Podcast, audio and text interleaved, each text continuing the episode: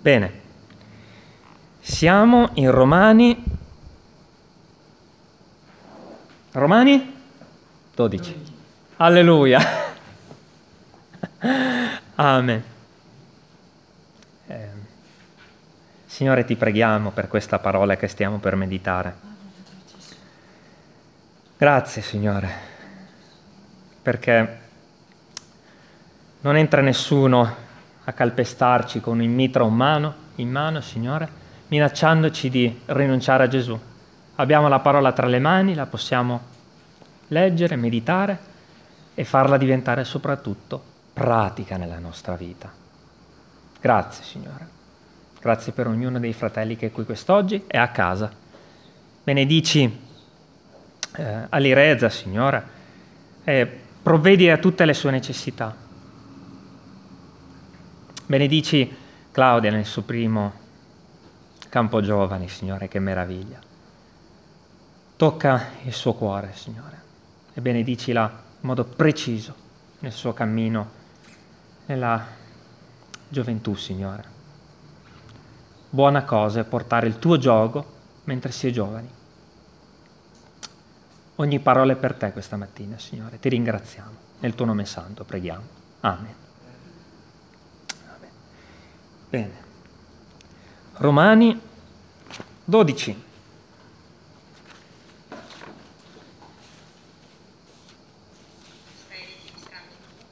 Sì. Grazie.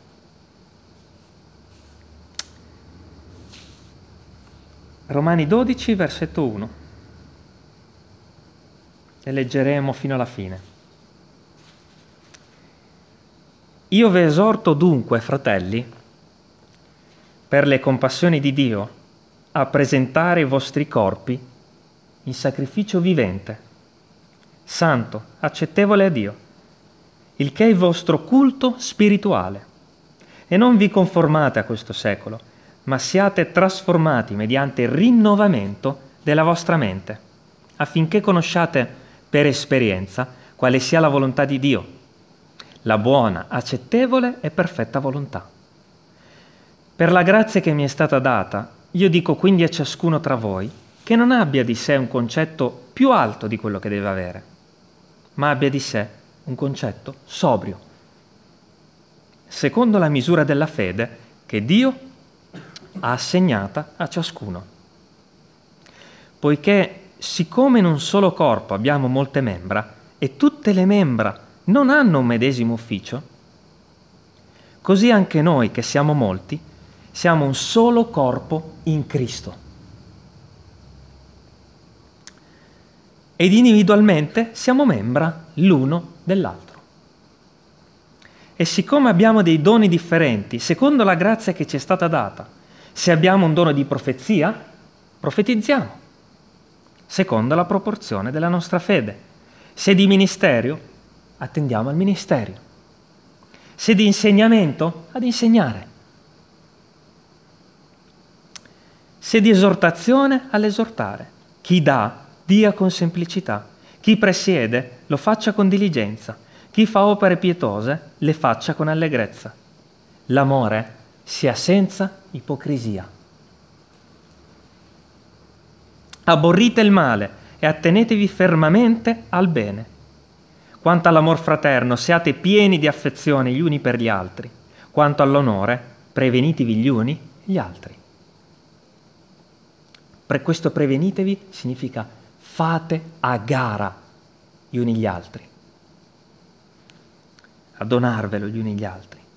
Quanto allo zelo, non siate pigri, siate ferventi nello spirito, servite il Signore.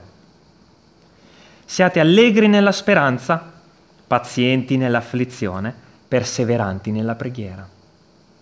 Provvedete alle necessità dei santi, esercitate con premura l'ospitalità, benedite quelli che vi perseguitano, benedite e non maledite. Rallegratevi con quelli che sono allegri, piangete con quelli che piangono, abbiate fra voi un medesimo sentimento. Non abbiate l'anima alle cose alte, ma lasciatevi attirare dalle umili. Non vi stimate savi da voi stessi. Non rendete ad alcuno male per male. Applicatevi alle cose che sono oneste, nel cospetto di tutti gli uomini. Se possibile, per quanto dipende da voi, vivete in pace con tutti gli uomini. E non fate le vostre vendette, cari miei, ma cedete il posto all'ira di Dio, poiché sta scritto, a me la vendetta. Io darò la retribuzione, dice il Signore. Anzi, se il tuo nemico ha fame, dagli da mangiare. Se ha sete, dagli da bere. Poiché così facendo, tu radunerai dei carboni accesi sul suo capo. Non essere vinto dal male, ma vinci il male con il bene. Amen. Amen. E io amo questo capitolo perché inizia con questa esortazione particolare. presentatevi. Io vi esorto dunque, fratelli, per le compassioni di Dio, a presentare che cosa? I vostri corpi. Il corpo per Dio ha una grande importanza. Presentate i vostri corpi. In tutta la storia della Chiesa, sapete cosa è successo? Leggendo Romani 8, Romani, la fine di Romani 7 più che altro. Se vi ricordate, tempo fa abbiamo meditato queste parole. Romani 7, versetto 25. Grazie siano rese a Dio per mezzo di Gesù Cristo, nostro Signore. Così dunque io stesso, con la mente, servo alla legge di Dio, ma con la carne alla legge del peccato. E in tutta la storia della Chiesa c'è stato sempre un grande dibattito, no? Perché si tendeva come a dire che il corpo non serve quasi a niente. Quello che conta è qui dentro, no?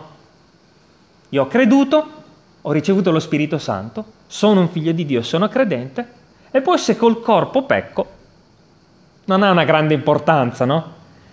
Romani 12, lo Spirito Santo ha messo una parola importantissima che tu devi presentare, dopo tutto quello che hai imparato che riguarda quello che è dentro, il corpo. Fratelli, Dio è uno in tre persone, no?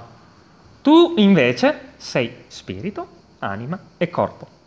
Il tuo spirito si separa dalla tua anima?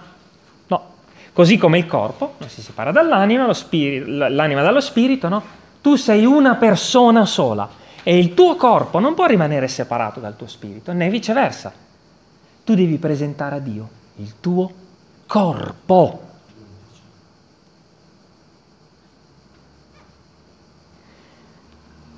Io sono credente, ho ricevuto Gesù e poi vivo la mia vita come meglio voglio e quando un giorno sarà tutto, ne parlavamo un'altra volta con Joseph, quando un giorno sarà tutto perfetto, Forse allora anche col corpo seguirò il Signore, inizierò ad andare in chiesa, inizierò a servirlo. Non funziona proprio così.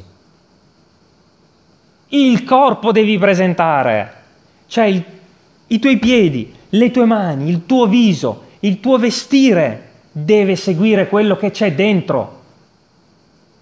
Presentati e poi il resto lo faccio io. Ma se tu lasci il corpo a casa e con lo spirito dici che sei col Signore, c'è qualcosa che non va. Il corpo ha una grande importanza per Dio. Infatti Paolo non toccava nulla di impuro, si santificava. Ci sono anche uomini che in parte nella loro vita sono stati cattolici che prendendo molto seriamente questa parola si sono addirittura separati no? dal mondo, presentando il corpo a Dio. Fratelli, quello che conta non è stare lontano da tutto e tutti, è presentare come un servo il corpo a Dio. Devo andare a Modena, devo andare a Padova, devo andare in Calabria, devo andare a servirlo a destra o a manca. Ma io mi presento e comincia tutto dal presentarsi dove? Qui, in chiesa. Infatti la parola dice non, non disertate la comune adunanza, perché il corpo? Dov'è il corpo? No, io con lo spirito sono vicino ai fratelli, ma se poi col corpo non ci sei, non sei vicino neanche con lo spirito. Fratelli, presentatevi, dice la parola,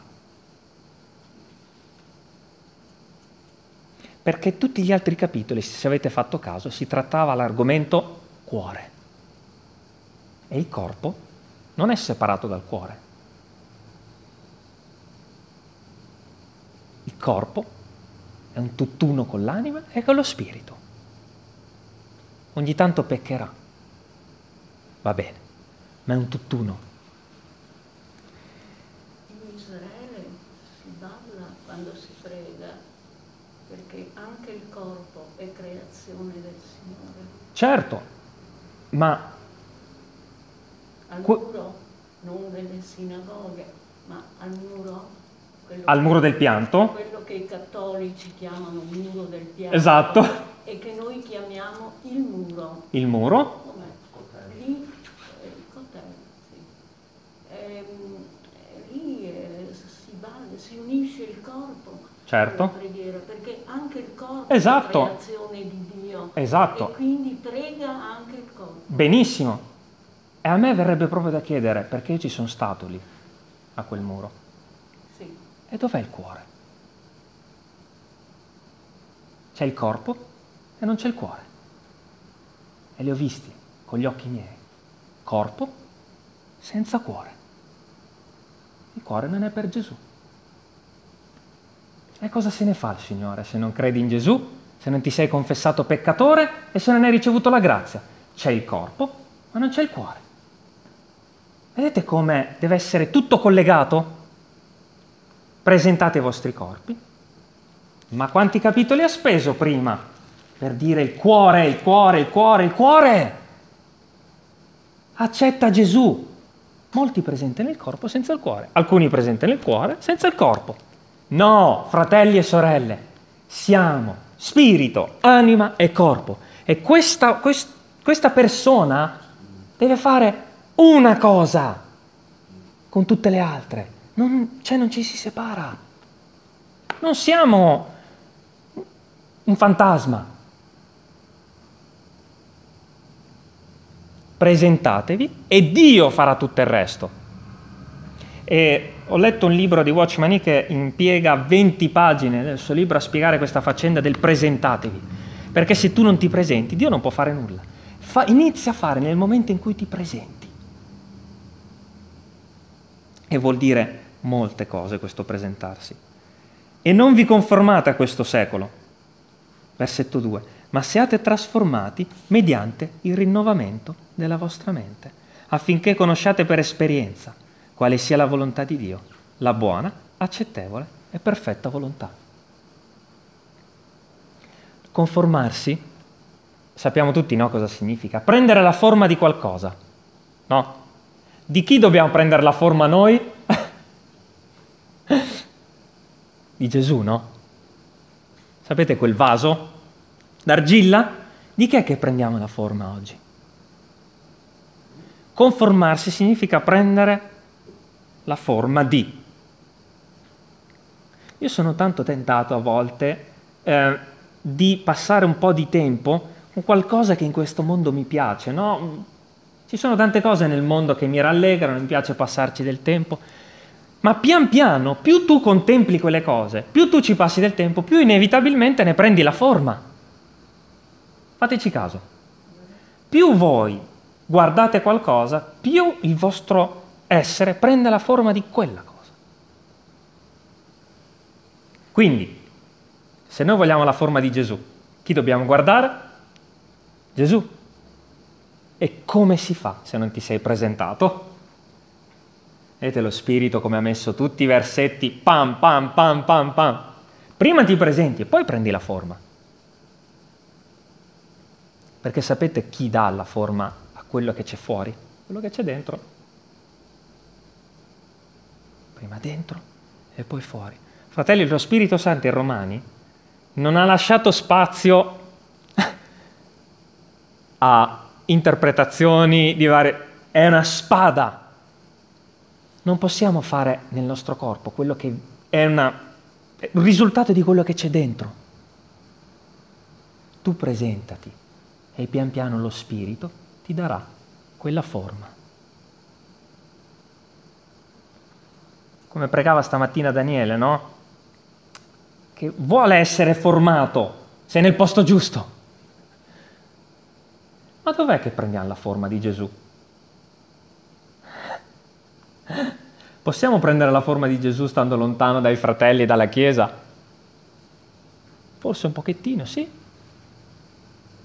Ma dove vive Gesù? Dove regna? La presenza di Dio, la Shekinah, dove scendeva? Nel Tempio.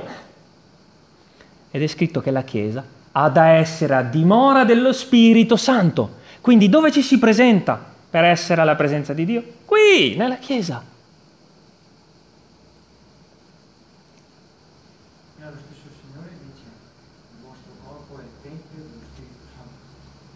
E ognuno è un mattone per l'edificio e da servire da dimora. Anche Gesù stesso dirà che lui stesso era un tempio, no? Però prendendo questa parola senza la somma della parola, uno può dire allora io sono tempio a me stesso e sto a casa. Eh no, non è così. E versetto 3. Per la grazia che mi è stata data, io dico quindi a ciascuno fra voi che non abbia di sé un concetto più alto di quello che deve avere, ma abbia di sé un concetto sobrio, secondo la misura della fede che Dio ha assegnata a ciascuno. Avete presente una persona quando inizia a bere un pochettino troppo? La prima cosa che fa qual è? Si innalza al di sopra, al di sopra degli altri per farsi vedere, per, per mettersi al centro dell'attenzione. Ecco, nella Chiesa quello che non ci vuole è proprio questo, l'ebbrezza. Cercare di innalzarsi al di sopra dei fratelli per mettersi in evidenza o per sembrare più buono o più bello o più bravo. La sobrietà.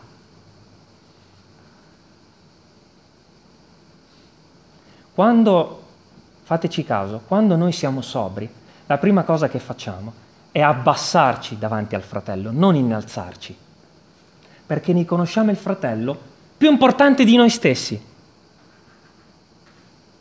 Quella è la sobrietà. consideri un tuo fratello inferiore a te, vuol dire che sei un po' ebro. Ti consideri più eminente del tuo fratello, vuol dire che sei ebro. Ti consideri più intelligente del fratello, vuol dire che sei ebro. Concetto sobrio, fratello. E questo non vuol dire che Dio ha assegnato una misura di fede, vuol dire, non vuol dire che non puoi andare oltre quella misura perché tutti cresciamo nella fede, vuol dire che Dio nella Chiesa ti ha assegnato un compito particolare. Tu, Samuel, hai un compito particolare nella Chiesa. Tu, Daniele, hai un compito particolare nella Chiesa. Ognuno di noi, che è parte del corpo di Cristo, ha un compito preciso, ma non vuol dire che non può crescere, no? Può crescere, ma nella Chiesa Dio gli ha assegnato una misura di fede per fare qualcosa. Deve quel fratello consacrarsi e lavorare per il Signore nella Chiesa, perché gli ha dato una misura. Fratelli, se Romani è la verità, Dio ha assegnato una misura a ciascuno di noi.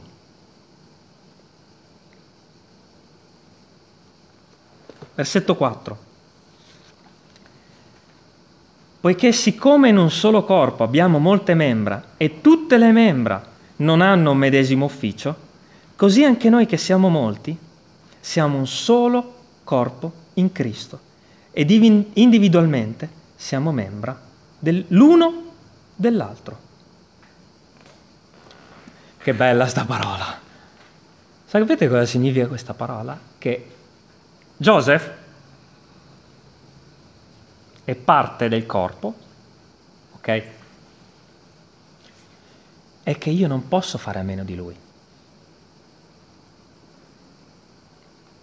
Davide, tu puoi fare a meno dei tuoi piedi. Puoi fare a meno delle tue mani. Ti servono. Tu, Samuel, secondo questo, puoi fare a meno di Joseph? O di Gianni? Quindi, se uno dei due non dovesse esserci di fianco a te, cosa mancherebbe nella tua vita? Una parte del corpo. Che cosa significa questo? Che la Chiesa non cammina, non si sviluppa, è monca, zoppica e può cadere. Per questo è molto importante quando la Chiesa sceglie di essere, di, quando um, scelgo una Chiesa e chiedo di fare parte, poi prendo un impegno molto serio. Quello diventa parte del mio corpo. Non so se sto riuscendo a far passare il concetto prima di tutto per me stesso, ovviamente significa che io da quel momento in poi divento una parte indispensabile dei miei fratelli. E se io non ci sono, la Chiesa zoppica. Faccio cadere la Chiesa nel peccato, la Chiesa rischia davanti a Dio e può anche subire delle conseguenze. Fratelli, la Chiesa è importante vista come realtà del corpo Alcuni fratelli sono, è da un anno che non vengono nella chiesa, forse anche più di un anno. Sapete cosa succede quando si sviluppa un tumore in un corpo? Che quel corpo, inevitabilmente, verrà contagiato dal tumore. Quindi cosa si fa con un tumore?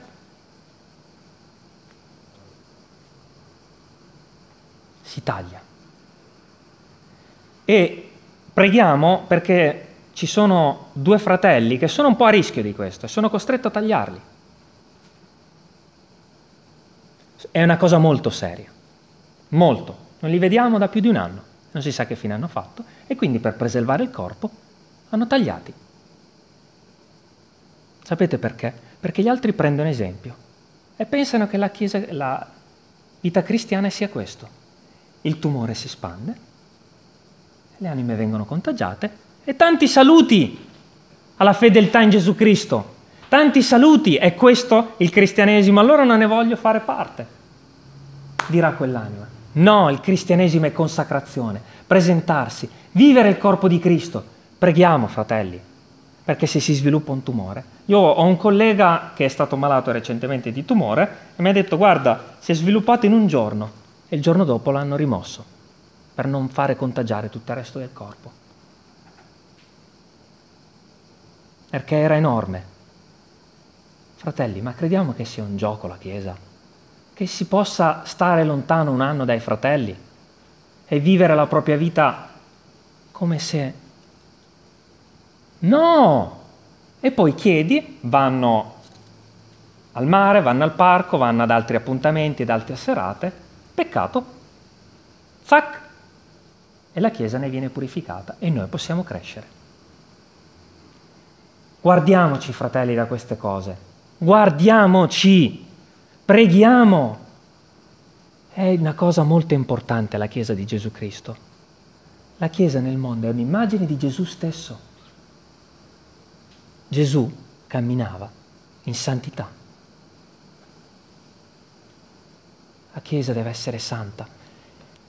Abbiamo letto nel versetto 1 che di presentare i nostri corpi. No? Guardiamo cosa dice il Levitico, di come ci si presenta davanti a Dio. Non è un gioco, eh. C'è Levitico 1, 2, 3, 4 che parlano di come la persona, come diceva la sorella, nel presentarsi davanti a Dio recava che cosa? La vittima tra le mani, no? Sapete come doveva essere la vittima che pagava per il tuo peccato? Senza difetto, senza macchia, senza ruga, primogenito, maschio, cioè doveva essere perfetto. E diceva Dio, se tu presenti a me una vittima che invece è monca, ha una macchia, non è perfetta, io non la voglio. Quindi come ci si presenta in chiesa? Quando ci si presenta davanti a Dio? Levitico 1.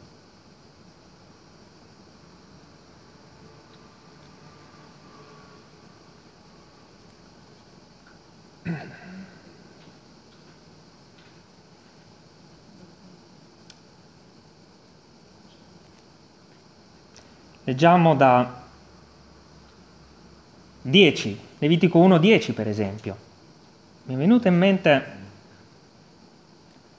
per, per dire come ci si presenta davanti a Dio. Se la sua offerta è un olocausto di capi di gregge, di pecore o di capre, offrirà un maschio senza difetto. Levitico 4. L'Eterno parla ancora a Mosè dicendo parla ai figlioli di Israele, di loro, quando qualcuno avrà peccato per errore e avrà fatto alcune delle cose che l'Eterno avrà vietato di fare, se il sacerdote che, avrà, che ha ricevuto l'unzione e quegli che ha peccato, rendendo per tal modo colpevole il popolo, offrirà all'Eterno per il peccato commesso un giovenco senza difetto, come sacrificio per il peccato. Senza difetto. Capitolo 3. Quando uno offrirà un sacrificio di azioni di grazia, se offre capi di armenti, un maschio o una femmina, lo offrirà senza difetto davanti all'Eterno. Fratelli, come ci presentiamo come sacrificio vivente davanti a Dio? Con o senza difetti? Non so se questa parola ci aiuta a capire che la Chiesa è santa. La presenza di Dio è santa. Quando noi ci presentiamo qui, Dio vede cosa c'è nel nostro cuore, cosa ci bazzica nella mente, in che stato è la Chiesa chi entra e chi esce. La Chiesa è santa. Ma pensiamo che sia un gioco. È una cosa molto seria. Che bello quindi quando entriamo con il giusto sacrificio, confessando il nostro peccato, gioendo, cantando, pregando, alzandoci in piedi e celebrando il Signore, con la gioia nel cuore. Quello è un sacrificio perfetto, senza difetto, il sacrificio di colui che ha confessato il peccato prima di entrare.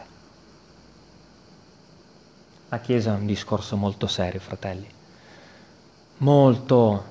Laviamoci prima di andare alla presenza di Dio. Laviamoci dai peccati. E vedrete che adorazione che ci sarà quando iniziamo a cantare. Vedete che gioia, che balli. Vedete come le mani prenderanno da sole il ritmo, la Chiesa da sola inizierà a danzare davanti all'Eterno e sarà una comunione così intensa che non ci sarà questo non si può fare, questo sì e questo no. Sarà una gioia comune dei fratelli, si troveranno davanti a Dio e danzeranno davanti al Signore, benedicendolo. Ma se non c'è santità, se mi presento come un agnello con difetto,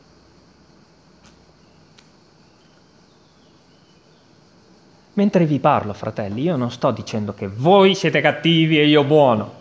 Sto dicendo che, come Chiesa, ognuno di noi deve prendere questo come un'esortazione alla santità, che la Chiesa è un territorio santo. E la Chiesa non è questo locale, eh? La Chiesa la... sono i figli di Dio, si radunano.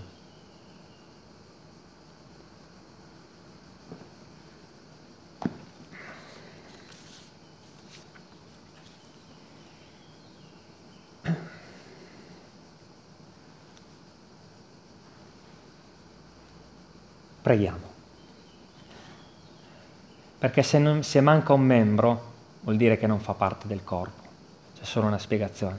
Che come dicevo prima, i piedi di Davide non se ne vanno da un'altra parte. Vuol dire che se vede dei piedi in giro non fanno parte del suo corpo. È molto semplice. Vero?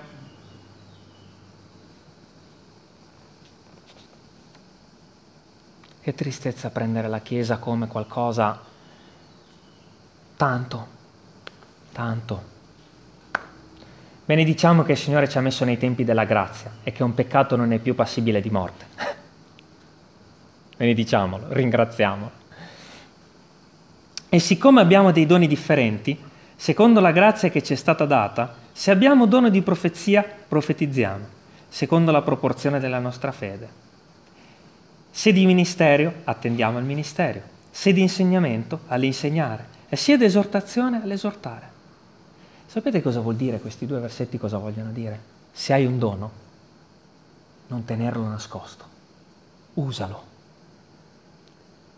Fosse anche, come chiedeva il fratello, di sapere usare gli strumenti, fosse anche di un dono di preghiera, un dono di sapere che, in questo senso di profezia, che se la parola dice questo e tu stai facendo il contrario, io ti dico che succederà qualcosa. Fratelli, tutti voi avete un dono e a me quel dono serve. Io voglio che il vostro dono emerga perché mi serve. Non so se... È, ma quanto è bella la Chiesa. Cioè, io per esempio non so fare certe cose, ma Joseph sì. Mi serve il suo dono. Non vedo l'ora che lui lo usi per me. Il dono di Daniele mi serve. Il dono di Samuel mi serve. E quindi dice questa parola, se avete dono di esortazione, esortate. Se avete dono di profezia, profetizzate. Se avete dono di preghiera, pregate. È come fare un riassunto. Quello che ti ho dato, usalo e non avere paura. Usalo.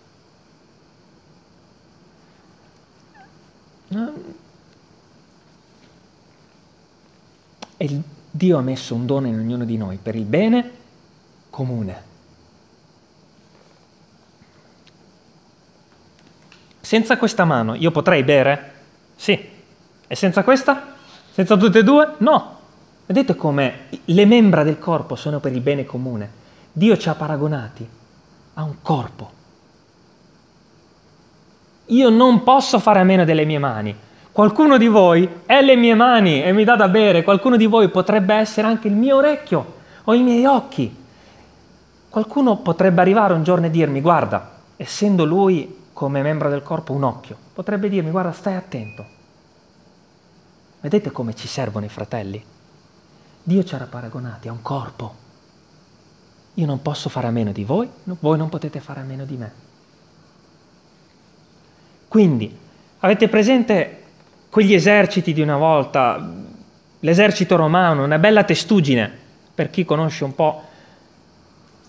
L'esercito romano mi piaceva questo esempio della testuggine perché si mettevano un piccolo gruppetto e andavano avanti 15, 20, 30, chiusi a testuggine. Quello davanti con lo scudo, quello di fianco con lo scudo, si chiudevano a quadrate e riuscivano a coprire anche sopra dalle frecce e se un membro di quel corpo mancava, cosa succedeva? Scoperto, era vulnerabile al nemico. Quindi parla anche di questo Romani 12, che se tu non ci sei, io sono vulnerabile.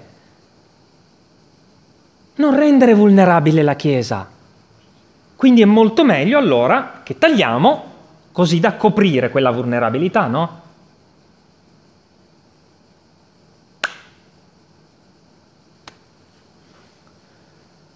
Cioè, invece di dover raggrupparsi come facevano le testuggini per coprire meglio, siamo costretti a tagliare per proteggerci?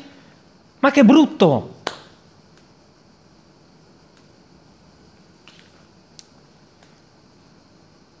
Vedete come, come dicevamo l'altra volta, ci accorgiamo di quando la parola di Dio crea una contrizione, una piccola tristezza che mena la vita? Cioè, quando una parola è forte, noi ci sentiamo edificati per poter crescere.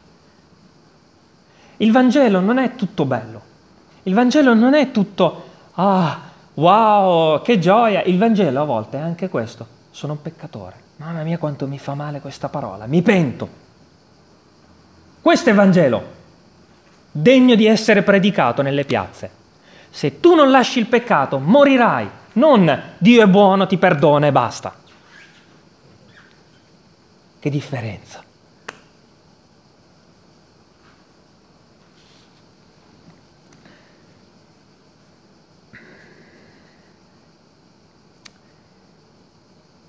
Chi presiede lo faccia con diligenza, chi fa opere pietose le faccia con allegrezza. I doni possono essere tanti, ma l'amore, che è il termine di ogni cosa, sia senza ipocrisia.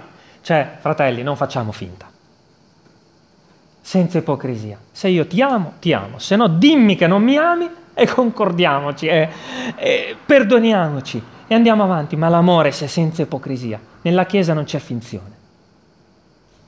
In questa Chiesa non c'è finzione, almeno.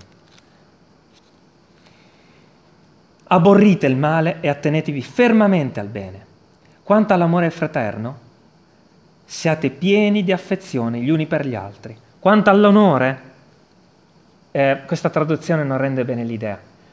La nuova riveduta è molto brava, mo- sono stati capaci a rendere... C'era una parola nel greco e questa parola viene tradotta con prevenitevi. Questa parola significa in realtà quanto all'amore fate a gara a rendervelo gli uni e gli altri. Fate a gara.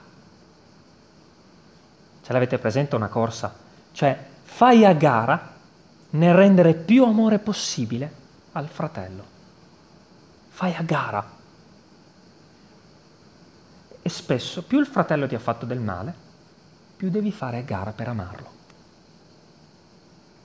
Cioè non ci deve essere una cosa del tipo, ma ci penserà quell'altro fratello a fare del bene a quello che mi sta antipatico? No, cioè quell'altro fratello forse può fare del bene a quello che mi sta antipatico, ma io devo fare a gara, non nel senso di competizione, nel senso di impegno. Oh, oh Romani 9 e Romani 12 è pesantuccio. Ci penserà qualcun altro a fare del bene a quel fratello? No. Impegnati prima di tutto tu. Quanto allo zelo, non siate pigri, siate ferventi nello spirito, servite il Signore. Questa è una parte molto importante della parola di Dio. A volte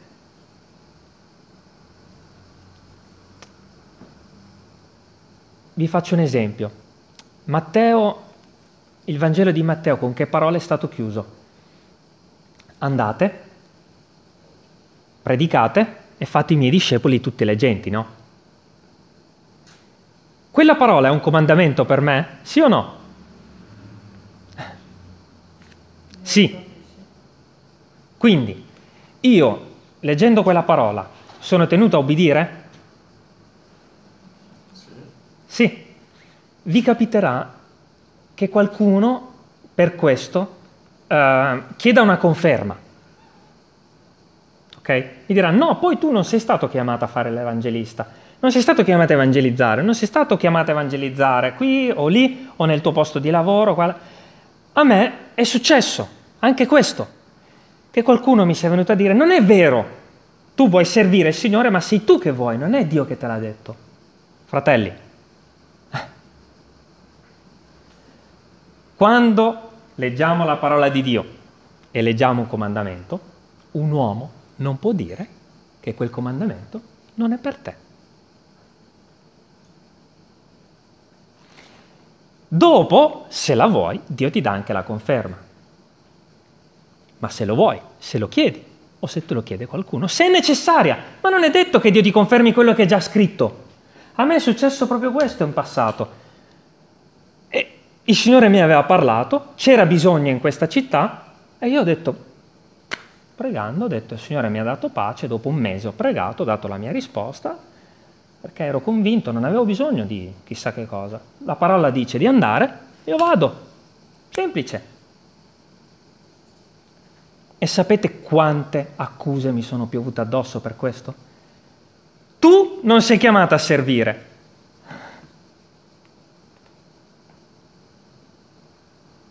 Scusami.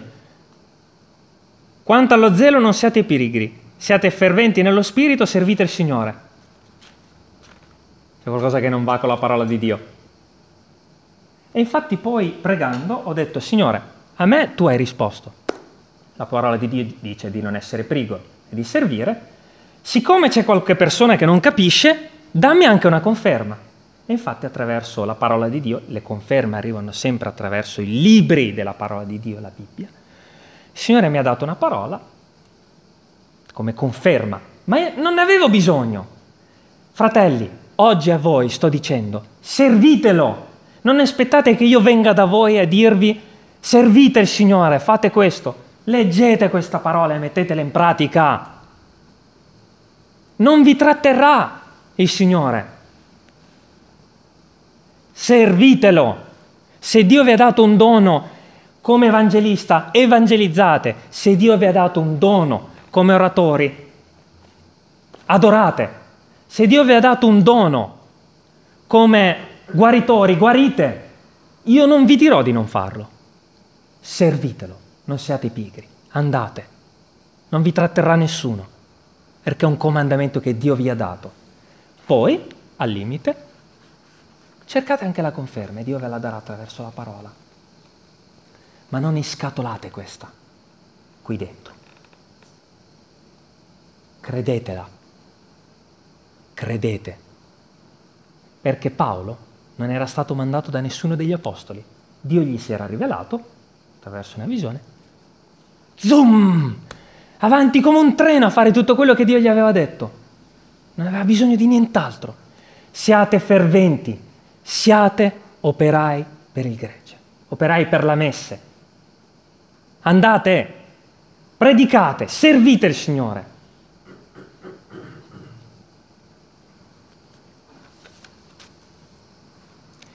Siate allegri nella speranza, pazienti nell'afflizione e perseveranti nella preghiera. Mamma mia, quanta, che pacchetto Romani 12! Come facciamo? Non facciamo neanche in tempo. Siamo allegri, fratelli, nella speranza di quel giorno che arriverà, perché arriverà. Siamo pazienti nell'afflizione, perché tutti noi stiamo soffrendo. Siamo pazienti, continuiamo. E siamo allegri nella speranza, ma anche perseveranti nella preghiera. Provvedete alle necessità dei santi, esercitate con premura l'ospitalità. Le necessità dei santi ne parleremo un'altra volta perché poi magari la gente, questa parola deve essere spiegata. Rallegratevi con quelli che sono allegri, piangete con quelli che piangono. Abbiate tra voi un medesimo sentimento. Vi è mai capitato di vedere un fratello triste? Penso di sì, no? Mi è mai capitato di andare dal fratello e dirgli, ma dai, sii gioioso nel Signore, dai, stai tranquillo, non essere così triste. Non è una bella esortazione. Sii triste con quel fratello perché è triste. Poi esortalo anche, ma vedete come Romani ci insegna anche come approcciare un fratello che è triste o un fratello che è allegro. Mi è mai capitato invece di vedere un fratello che è troppo baldanzoso, troppo allegro e di dirgli, oh, un po' di calma, tutta questa gioia, sii un po' più pacato. Allegro con chi è allegro, triste con chi è triste. Sapete perché? Perché se questo membro soffre, la mia mano soffre, questo cervello, che è parte dello stesso corpo, può essere diverso in una situazione differente della mano? No! Gianfranco, tu che hai creduto in Gesù Cristo, se tu sei triste, sono triste anch'io. Se tu Daniele sei triste, sono triste anch'io. Se tu Gianni domani mi telefoni dandomi una notizia strabiliante, io gioisco. Non sono triste perché tu sei allegro e io no. Non ti vengo a dire tu non sai quello che io soffro. No, gioisco perché un mio fratello è nella gioia. Che economia che c'è nella Chiesa.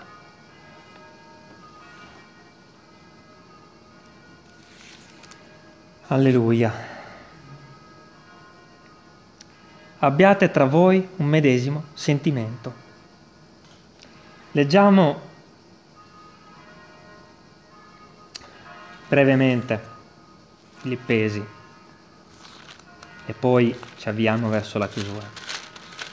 Perché sento già le campane e non voglio appesantire nessuno, ma la parola non appesantisce mai. Filippesi 2.5. Fratelli, questa è l'esortazione che lo Spirito fa alla Chiesa di Ponte San Nicolò quest'oggi, perché abbiamo parlato del corpo. Abbiate in voi lo stesso sentimento che è stato in Cristo Gesù. Qual è questo sentimento? Sentimento di amore, di rinuncia a se stessi per il fratello.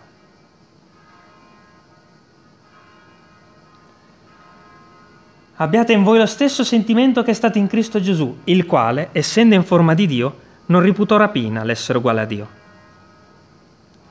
Questo è il sentimento che deve trovarsi in ognuno di noi, di abbassamento. Infatti annichili se stesso, prendendo forma di servo.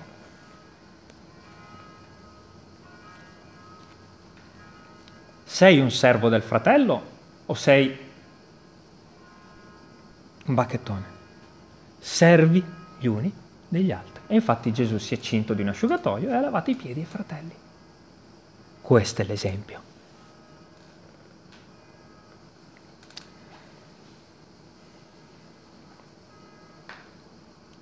Non abbiate l'anima alle cose alte, ma lasciatevi attirare dalle umili. Dovesse essere anche pulire la sala, lasciamoci attirare dalle cose umili, perché quelle cose sono comunque per i fratelli, no?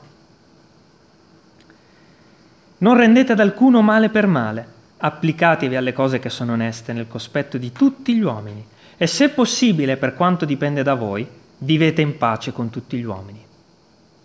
Non fate le vostre vendette, perché tutti abbiamo subito dei torti, fratelli, tutti, che il Signore ci ha fatto scuola.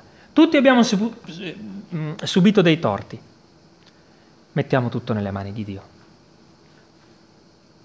Non fate le vostre vendette, cari miei, ma cedete il posto all'ira di Dio, poiché sta scritto, a me la vendetta, io darò la retribuzione, dice il Signore. Anzi, se il tuo nemico ha fame, dagli da mangiare, se ha sete, dagli da bere, poiché, poiché così facendo tu radunerai dei carboni accesi sul suo capo. Non essere vinto dal male, ma vinci il male con il bene. Chiudiamo con questa parola, fratelli. C'è qualcuno di noi che non ha mai subito un torto? Non penso proprio, no? Potremmo anche avere ragione, ma potremmo anche avere torto e pensare di avere ragione, ok? Ora, quando qualcuno ci fa del male, rimettiamo tutto nelle mani del Signore perché Dio vede, regna e ci penserà Lui un giorno, perché un giorno potrebbe anche dirci guarda che in realtà in quella situazione sei tu che hai sbagliato. Non insuperbiamoci, è questa la chiave, no? Rimettiamo tutto nelle mani di Dio. Se ho sbagliato io, davanti a Dio ne risponderò io. Se ha sbagliato qualcun altro, quel qualcun altro subirà un grave giudizio da parte di Dio. Ma non lo accusare tu, umiliati. Non lo accusare tu, non ci provare nemmeno. Umiliati e un giorno nei cieli tutto sarà messo in chiaro. Noi vedremo tutti quelli che ci hanno accusato e vedremo se avremo avuto torto o ragione. Ok? Dio metterà in chiaro ogni cosa e non gioiremo in quel giorno se avremo avuto ragione, ma faremo cordoglio. Ma fratelli, non giudichiamo nulla prima del tempo. Abbassiamoci umiliamoci, sdraiamoci a terra e diciamo, Signore, come il fariseo e il pubblicano, io non sono meglio di quello lì, io sono peggio di quello lì. Abbassiamoci. Questa è la Chiesa.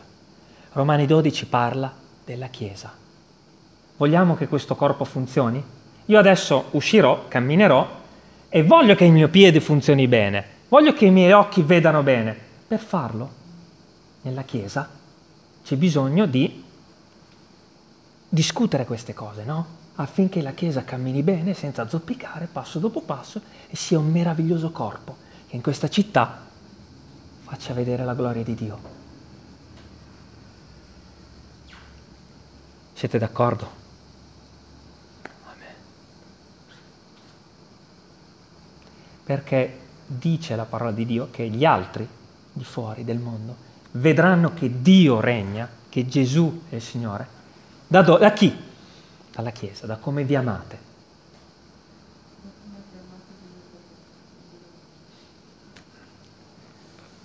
Signore, ti ringraziamo per questo appuntamento solenne.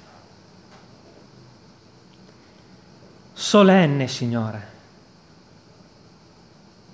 Tempo benedetto se tu quest'oggi avessi parlato di qualcosa più,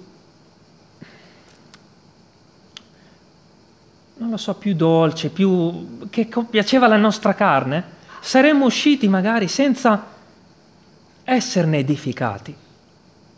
Ma quando la tua parola falcia e ricostruisce, ne usciamo perfezionati, migliorati. Ne usciamo come quel vaso, abbiamo preso la forma di Gesù. Signore, tu quest'oggi hai voluto onorare questa Chiesa. Stai scegliendo di dargli una forma, non l'hai abbandonata. Grazie, Signore, perché chiunque sceglie di far parte della Chiesa prende un impegno serio con te e con i fratelli.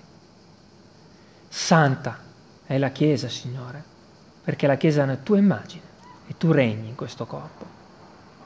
Ti preghiamo per ognuno di noi affinché ognuno prenda conoscenza di che cos'è nel corpo, che è importante nel corpo. Non si tratta solo del pastore, non si tratta solo dei leaders, no. Ognuno è una parte fondamentale di quella testuggine per combattere le guerre di questo mondo. E ti ringrazio per i miei fratelli, ti prego per loro e prego per me stesso e per coloro che sono a casa. Grazie Signore per averci benedetti con la tua parola. Perfetta. Al termine di questa riunione sappiamo che siamo parte del corpo, Signore. Non ci hai lasciati da soli in questo mondo. Senza fratelli. Siamo parte di un corpo. E uscendo di qua vogliamo gioirne, Signore. E ti benediciamo per questo. Nel nome di Gesù. Amen. Amen.